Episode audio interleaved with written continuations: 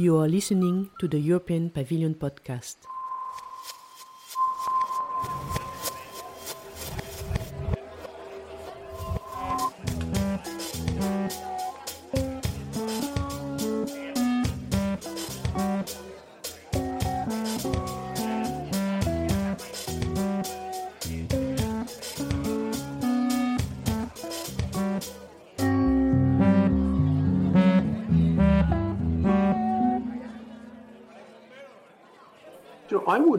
Make it experiential um, for people. I don't know how we would do that, but is it possible we could walk into a soundscape or some sort of virtual landscape of the Europe of 100 million years ago, and then 50 million, and then 25 million, and then 5 million, and then the, what, 100 years ago or 500 years ago, and then 200 years into the future?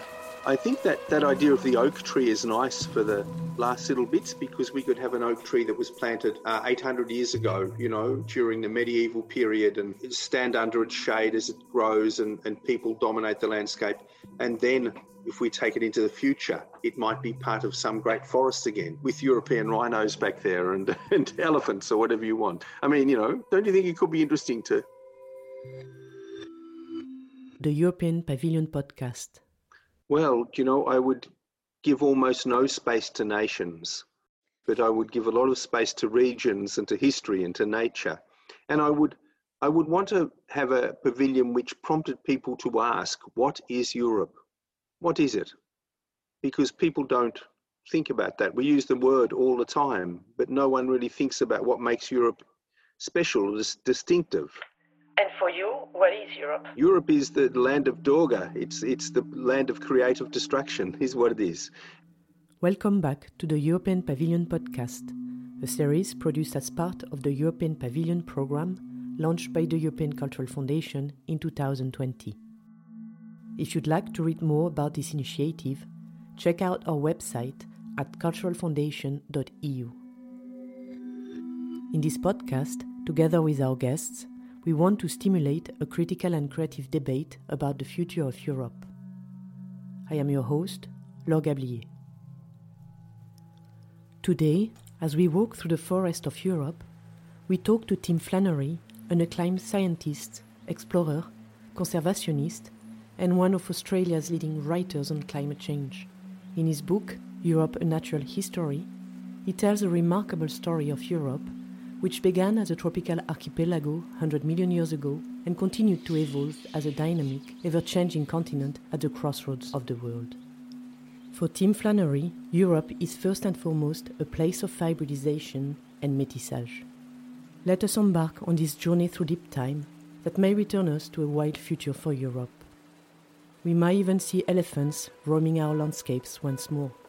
Hybridization has been, it's been occurring in Europe at a very rapid rate through Europe's history because Europe is a crossroads of the world where species from Asia meet species from Africa, in the past have even met species from North America, and therefore can mix, and if they're sufficiently closely related, will hybridize and create often a stable new form of life, a new species. Hybridization is really, it has a negative connotation for some people but as farmers know, hybrids are very vigorous and very fit and are often better in many ways at uh, surviving than um, purebred species. So one of the it is just a fact of life about Europe that hybridization has been so important and Europe has produced these species that evolve very quickly and are very capable at invading places like Australia. It's just what has happened through our history. So I guess um, in terms of politics, um, the lesson that I took away from that is that this political rhetoric in Europe about purity, racial purity, or environmental purity is is really it is um, un, it's unhelpful. It's dangerous. It's not the way Europe has been created. Europe has always been about change, hybridization, adaptation. We see time and time again that Europe is destroyed and then remade. So the, the ancient Indian goddess Durga, the, the goddess of destruction and creation, is really an essential European goddess to me.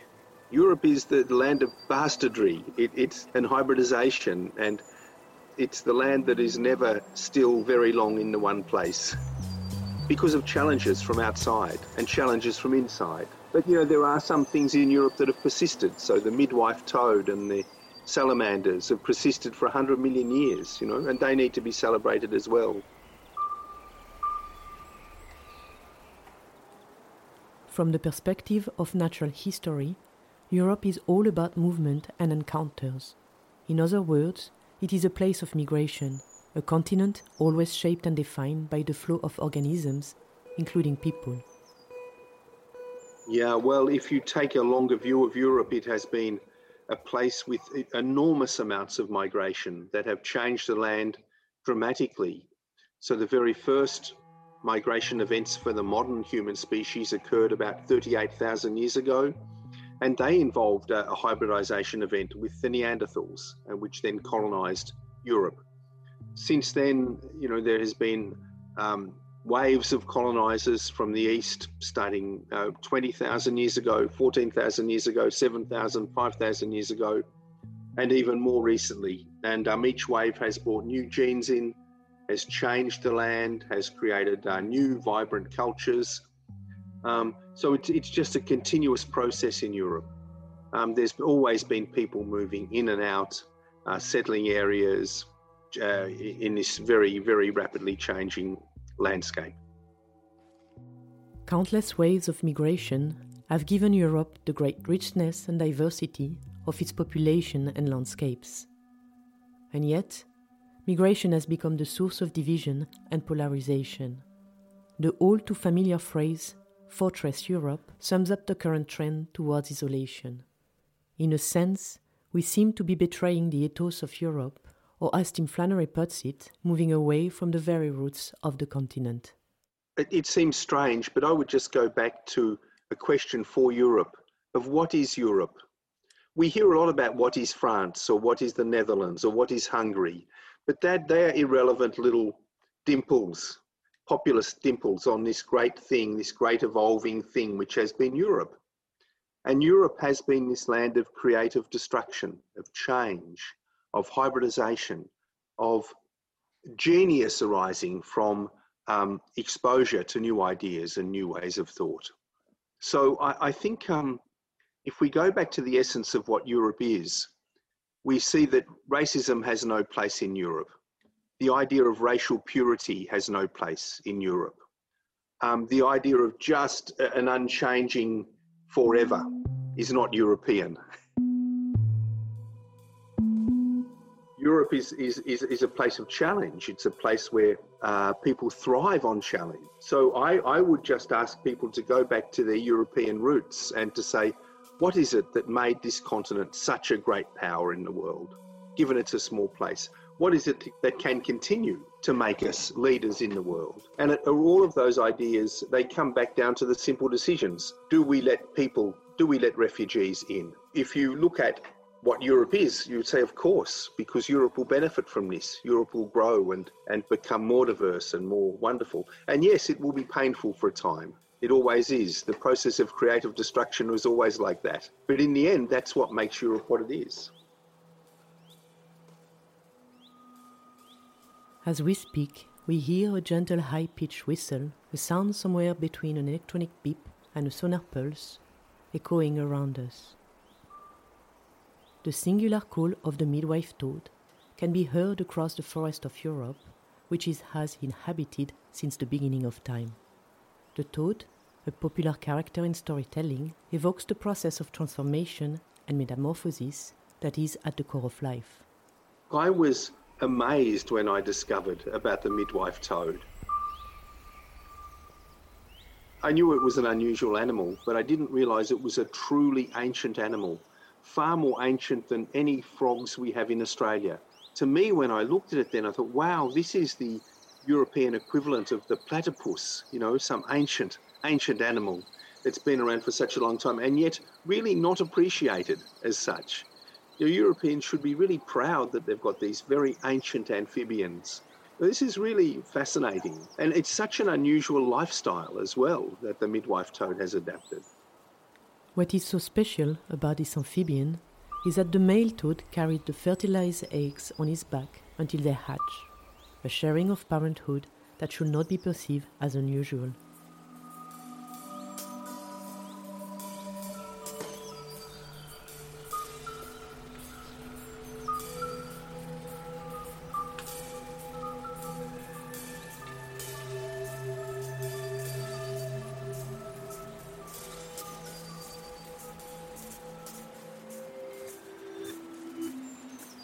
You know, the Europeans, it seems to me, are always thinking a little bit ahead of the world. So, you know, the European Union is one example of that, you know, where you brought everyone together in a way that I think is the future for global politics. I think the rewilding movement, which really started in Europe, is again the future of our planet. We know we have to do that rewilding because if we don't do that, we will face irreparable damage to the fabric of the living earth that supports us.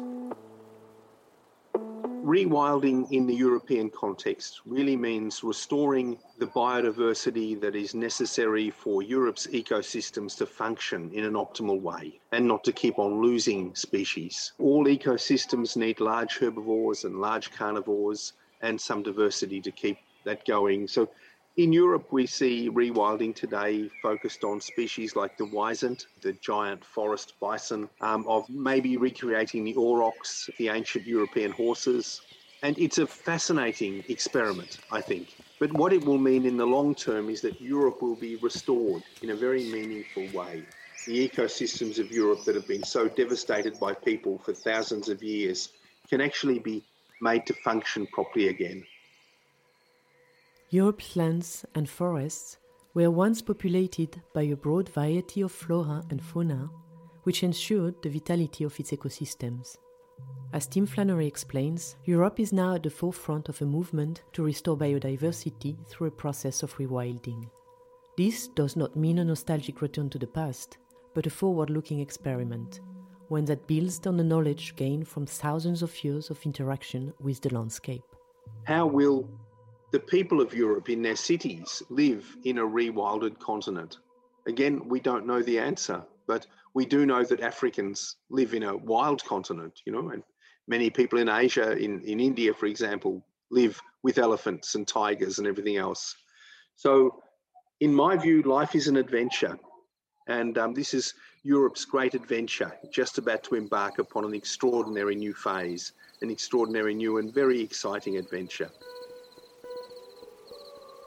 look, as Europe rewilds, we'll see that you know wolves are already a bit of an issue. Yeah, so and and the wolves are doing that themselves, but Europeans will have to come to terms with a sort of a, a social architecture that allows wolves and nature to thrive alongside them. I live in Australia. We have crocodiles and sharks and poisonous snakes that we make accommodation with all of the time in our lives. And that's the way it is with nature. Paradoxically, for a land to be rewilded, significant human intervention is necessary. Such paradox invite us to rethink our place in the ecosystems we are part of and our relation to public space and how it is managed. When we talk about public space, what do we mean by public space? Do we mean everyone has exactly the same right to that space? Um, I think we need, I think as Europe starts to develop its rewilding process, we need to think a lot more about what is public and private. And I don't have the answers for that, but this is a question for a future Europe. This is a question for young people to think deeply about. And, you know, Europe has had this tradition of the commons where they're not really public spaces in a sense because everyone has ownership of something in the commons and can do something that other people can't do. But maybe that gives us some way into thinking at least a little bit about what this would be like. How should we understand public space from the perspective of wilderness? How do we negotiate and foster a public space that is also a space of commons? For Tim Flannery, these are questions that must be framed with future generations in mind. Well, I guess wild space doesn't have to be a commons, but I think increasingly it will become a commons simply because it needs to be managed in, in the very long term in, in a way that is almost beyond the capacity of, of an individual. So, and also land that is not directly so productive, land which is not going to be producing crops but will produce some resources. Perhaps is is just better managed in if you take the long view of European history as a commons. It's it's diverse management for diverse resources and diverse environmental outcomes. So I, I don't know what the future holds really, but I do think that um, that, that that wild areas, rewilded areas, will increasingly become commons. These are exciting new territories. Look, I think for for companies and individuals it really, the system works best if you are optimizing your economic return. And that's what companies are set up to do. So, to do that, you might plant a monoculture, a single crop, or you might have intensive dairy or whatever. But the commons were always places where everyone could have a little bit of something. You know, someone might have a right to collect acorns, someone else a right to collect mushrooms, someone else a right to put cattle on for a certain time. And I think rewilded areas are going to be extremely eh, environmentally diverse. And if you take that general model, then they fit much more comfortably into the, the, the commons concept rather than into the concept of private ownership. Our ties to the land and natural resources have been disrupted by monoculture and intensive farming. Something got lost along the way. The cow and its mythical connection to the origins of Europe reminds us of the symbiotic relationship we have with the animals that we have been closely bound together with for millennia. As Tim Flannery champions, the cow has rights in Europe. Look at the cow and think about its relationship with people, not as it is today in the dairy cow in a factory, you know, but as it was for thousands of years, where the cow was a member of the family almost the most valued asset and um, was treated like an individual. And you, you know, I've done had a little bit of uh, had dairying people in my family, and you know, you know, you if the cow isn't ready to give you the milk from the calf, it won't give it to you unless it's in a factory. You know, you have to actually broker a deal with the cow. It knows it has rights in the family. You know, and and the cow has rights in Europe. Um, and I think as we rewild Europe, this idea of creating the ancestral cattle of Europe again, the aurochs, is a fascinating challenge. It's been polluted in the past by Nazi ideology and all sorts of problems.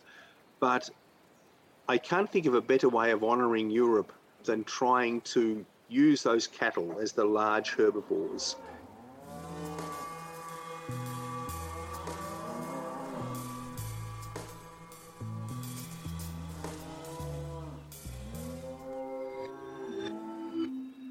The elephant in the room is an expression used to refer to an obvious and burning issue that nobody dares to address.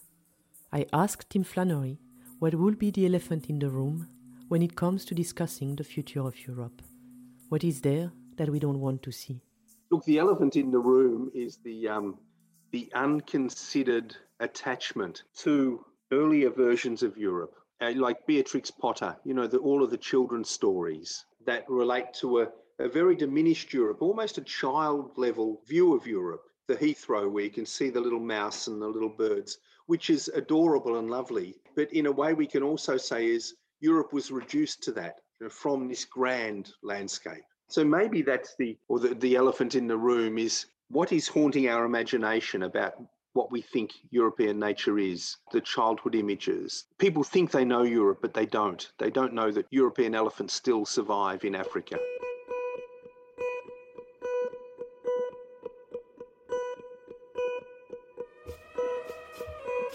Tim Flannery is known for his extravagant idea of bringing back elephants to Europe, something that most of us cannot imagine. And yet, he insists that Europe has room for them and that they are part of the future of the continent. To me, the elephant is the most magical survivor, you know, because we have the fossils of, of elephants in Europe. And um, I could never imagine in a million years that we would find the genes of those ancient European elephants still surviving in West Africa. To me, it was like this magical moment when the curtains were pulled away to reveal this truth, this fundamental truth that Europe survives outside Europe. It's like, you know, the, the ancient elves and gnomes and goblins of Europe. They retreated back into the forest as rationality grew, you know, and into the most remote areas and into the.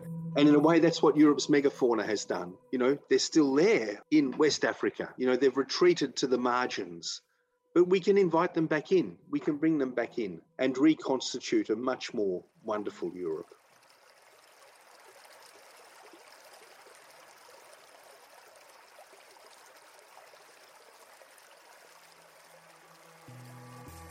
I see the future of Europe as being this wild place. You are going to have most of the forests and probably the elephants and the lions and everything else long after they've gone out of Africa. Because Africa will have a population of 4 billion people, whereas Europe will be a population of way less than a billion, and you'll have all the forested lands. I can imagine Europe in the future being an archipelago again, an island archipelago of cities, so separated by these great tracts of wild forest and the young Europeans going out into the forest to learn and to have adventures and, um, and take tourists to see the wildlife in those places. The Europe of 100 million years ago, this archipelago at the crossroads of the world, is perhaps what best paves the way for the continent's future. The possibility of a world on connection and flux, decentered, and in which a rich diversity of beings can thrive. In our next episode, Polish artist Joanna Rajkowska, who is known for her public interventions, will talk about her idea of public space as habitat. You listened to the European Pavilion podcast.